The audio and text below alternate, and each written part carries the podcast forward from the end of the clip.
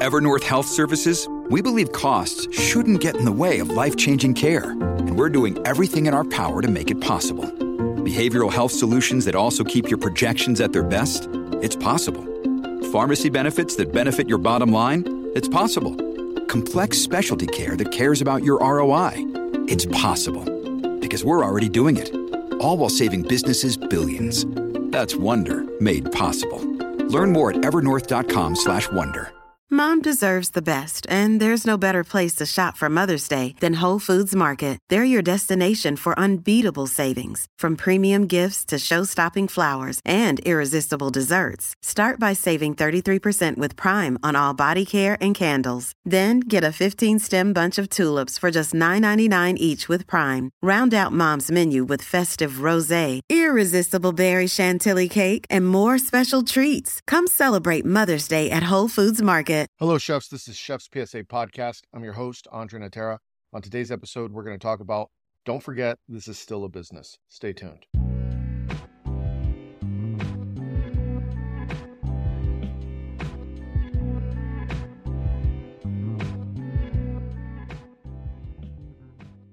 Before we get started, brief update. If you want to support the show, if you're watching on YouTube, make sure you hit the subscribe button, hit the like button. If you're listening on Spotify, make sure you subscribe, you leave 5 stars, nothing less than 5 stars.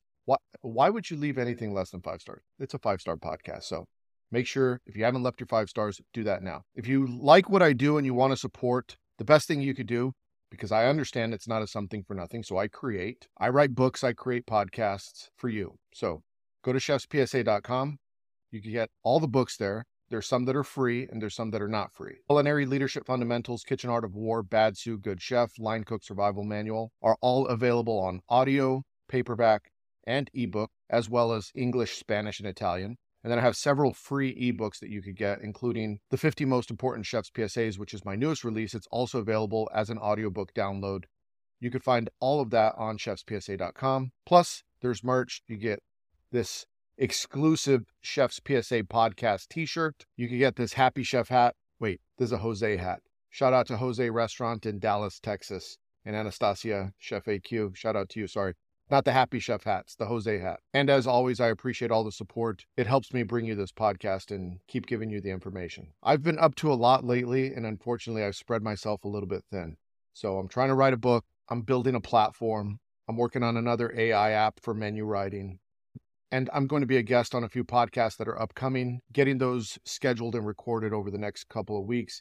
And we're quickly approaching the 100th episode of Chef's PSA, which I got to do something good for that. I haven't fully figured out what I'm going to do, but I can't do the same stuff for the 100th episode, so I'll have to do it big. Anyway, let's get into today's subject, which is, don't forget, this is still a business. I put up a Chef's PSA the other day, which kind of sparked the idea for this podcast. I put it up on Instagram and it said, don't forget about the person that's eating the dish. Remember to cook for them. And it's something that I think as chefs we get wrapped up in. We end up making food for us. We end up making food to impress other chefs.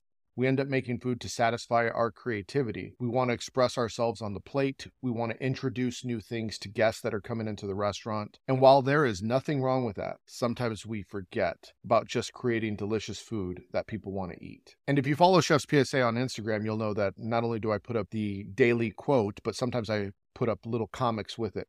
And there was a comic that I was pretty proud of. And it was a chef talking to some culinary students. And he said, you see, kids, fuck those customers. I cook for me. And the reason I put that up is because that's the mentality that a lot of chefs and cooks go with when they're coming up with dishes for their restaurant.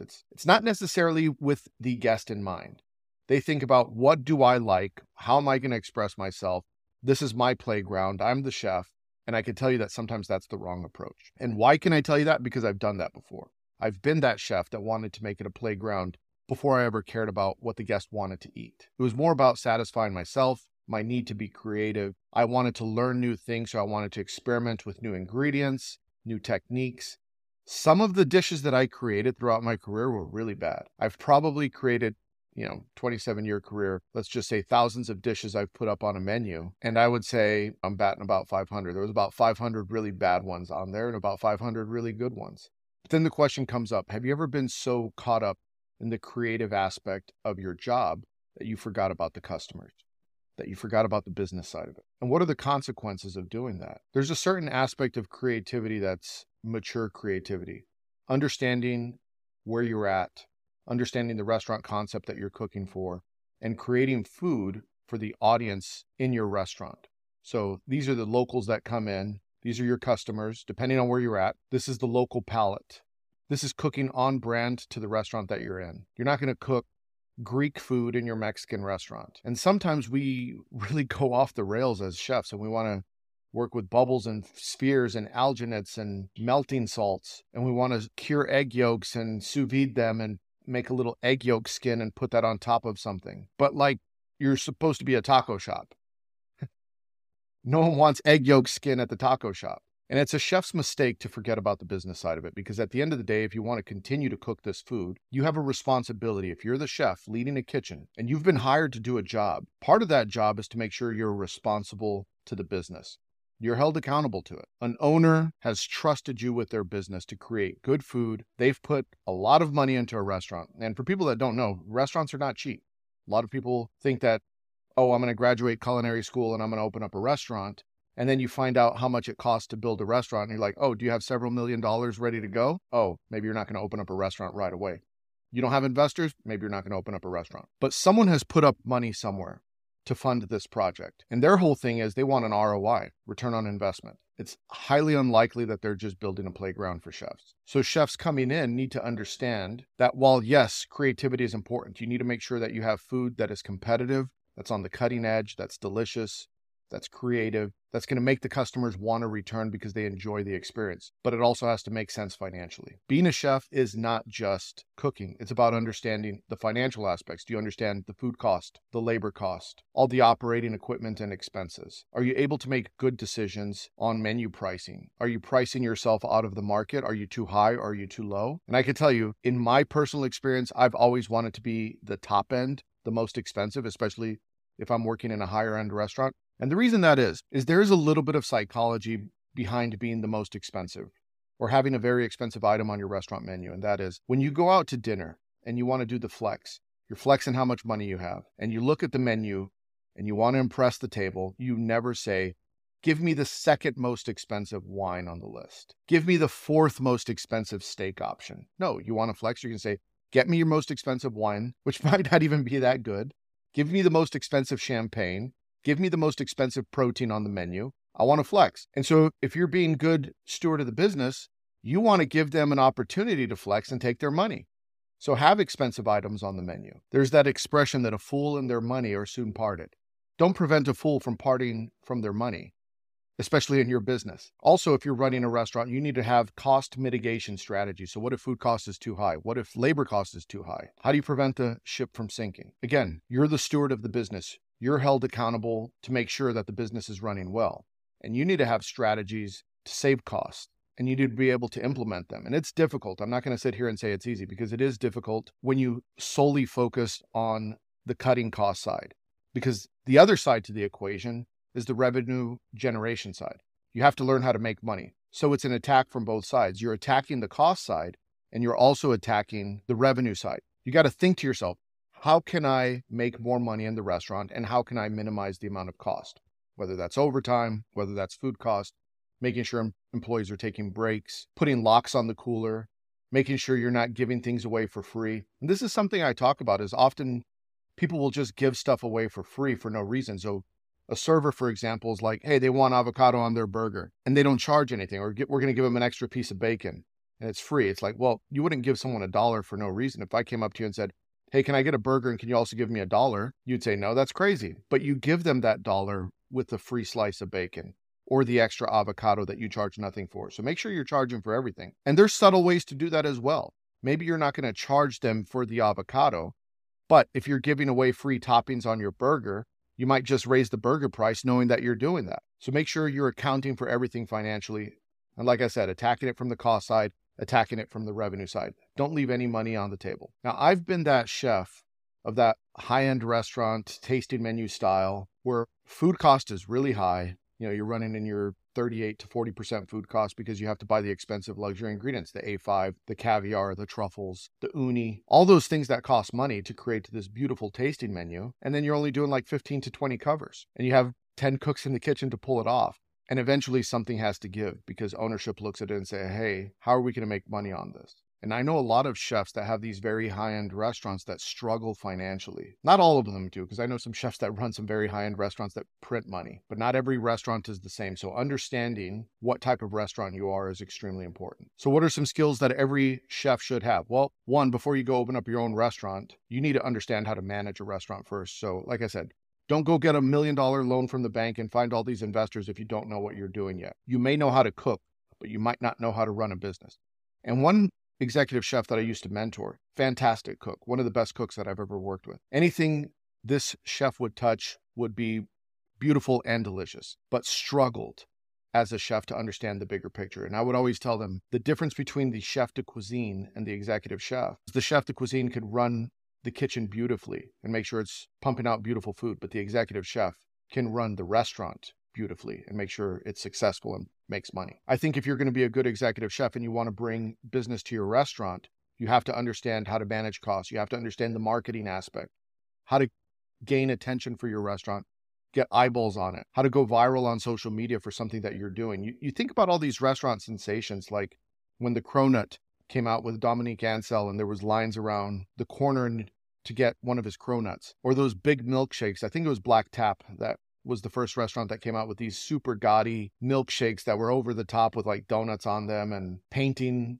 the glass with chocolate, or some barbecue joints that have a line out the door. And when it's out, it's out. And it's a whole experience to wait outside to get the barbecue. You know, you don't think that's part of the marketing. Understanding social media, how to create some food that's going to go viral, that's going to increase the amount of butts and seats is important. So it's not just about creating it. It's also about letting the world know that it exists. And I've been the chef of places where it's like, we're cooking really serious food, but I always say we got to have some sucker shit on there. Some examples of that sucker shit would be like, just put some tater tots with black truffles, or put a big dollop of caviar at the table. Don't put it on in the kitchen, put it on at the table so that everyone gets out their phone when the caviar tin comes out. If you can shave the truffles table side so people are watching, if you could pour the sauce, if you could light it on fire, if you could crack the chocolate piñata, maybe not the chocolate piñata, but you get the point. Whatever you could do that would allow people to take out their phone and be advocates for you so that they are showing your food to other potential customers so that people want to go and they say,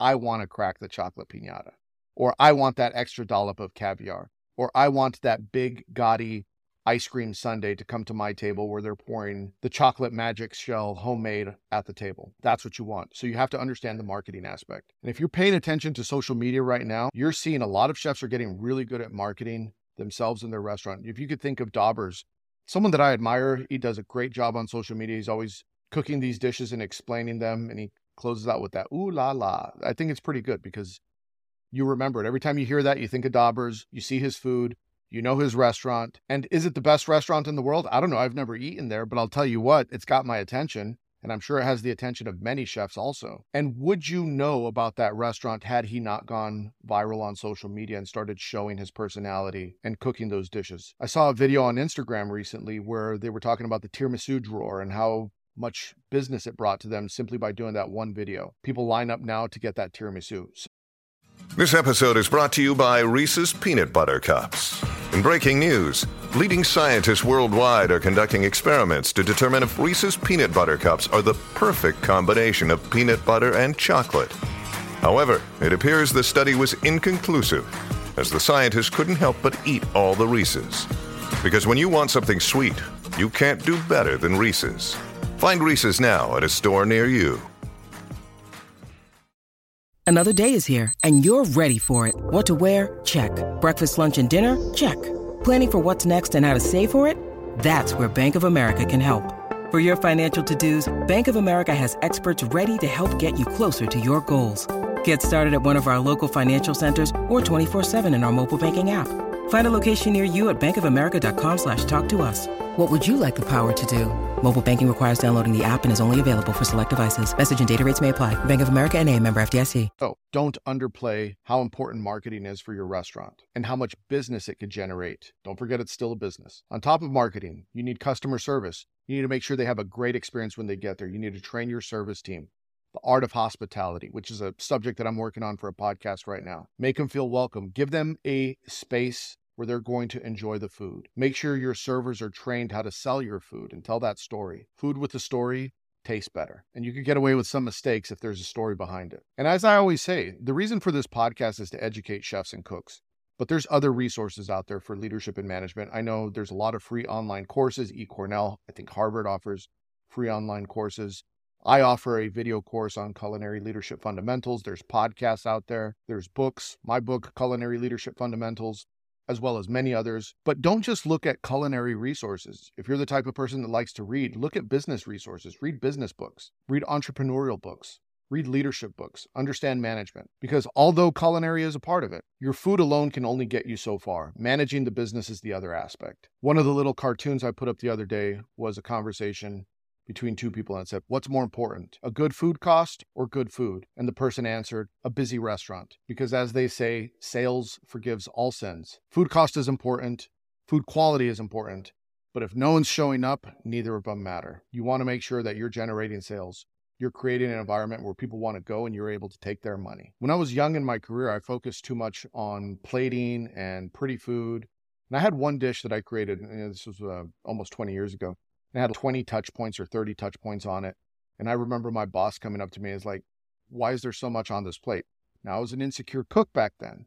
So I wanted to showcase all my tricks on one plate. It's like, well, I could do a sphere here and I could do some foam there and I could put a gel there. And it was just busy and messy. I don't even know if it tasted good. It looked really pretty though. But I would need 3 cooks just to pick it up. And there was like 10 recipes that went into the one dish. It was a complicated dish. It wasn't smart, but it fed my ego. The crazy thing is that as I started to sell it in the restaurant, people didn't like it. They said it was weird. There was too much going on. It didn't make sense. Now, at that time, was I devastated and think that everyone was an idiot and they didn't get it? Yes. But in retrospect, they weren't the idiots. It was me. I was trying too much. Sometimes less is more on the plate. And in that particular chef job, I struggled because I was so focused on the quality of food that I let the management and the leadership and the business aspect suffer. I wanted to create great food by any means necessary. And while the food was good, I was constantly in the office having to explain why my food cost was up 5%, 10%, why my overtime was out of control, why I had so many unhappy cooks in the kitchen. And the reason is because I was creating dishes for me, for my ego, and not for the business. I had one of my mentors come into the kitchen one day and see some of the food that I was creating. And they said, why don't you do something simple like a green papaya salad with some shrimp? People love that. And I was like, too simple. But to placate this person, I put it on the menu.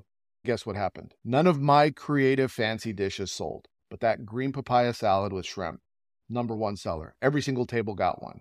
And I couldn't understand why. I was like, how do you want that boring papaya salad with like 4 things on it versus my creative 30 touch point dish? Like I said, I was the one that didn't get it. Sometimes it's the simplest things that do extremely well.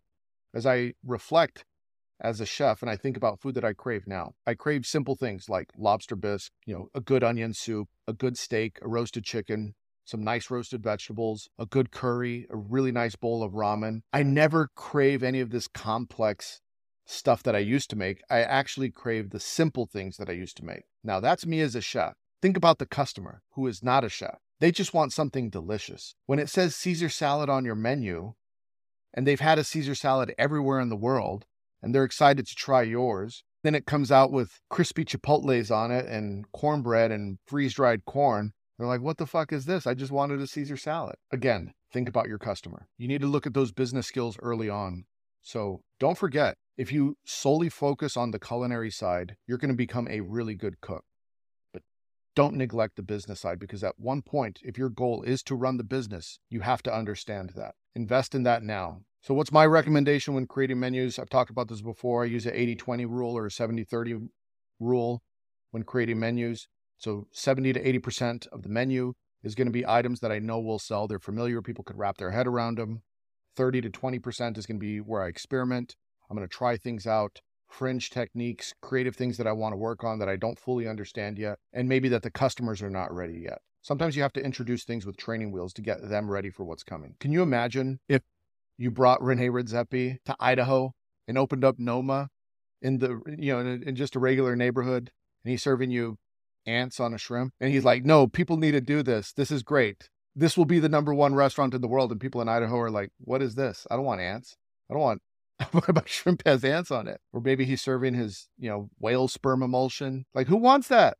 Is it delicious? Does René Redzepi know better? Maybe. But why would he serve that in the middle of nowhere in a neighborhood? No, you got to have time and place and location. So some of these cookbooks and some of these Instagram sites are dangerous. You're going to put a reindeer penis salad on the menu because it's in his new book. And then no one's ever going to come back to your restaurant because it's a diner and they just wanted good eggs and hash browns. So anyway, creativity is sometimes a double-edged sword. Make sure you're taking care of the business first. Some subjects to deep dive into: understand food cost, understand how to control finances.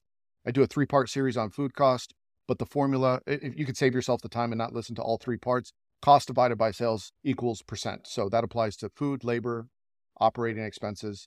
But understand the finances, understand a marketing plan, understand and have a mitigation plan for costs, understand how to balance your menu, get feedback from your servers, express yourself creatively, but don't make your whole menu a creative expression. Have some dishes on there that you know will sell, those things that people are going to keep coming back for. Have a few dishes that are going to be Instagram ready where everyone's going to take their phone out and you have the potential to go viral. Create a demand for your restaurant, and don't forget, it's a 2-part equation. It's not just cost, it's also sales. Attack it from both ends. And ultimately, be a good steward of the business. And if you're in one of those unicorn spots where you have complete autonomy, money's no object, and it's a playground, enjoy yourself and have fun, because those don't come often and you're a unicorn. Anyway, if you want to support the show, you know what to do. Make sure you leave 5 stars. Nothing less than 5 stars. We already said that. Go to chefspsa.com, get all the books, all the merch. Get this Chef's PSA Show Your Support t-shirt. We'll see you next week. Hit the porno music.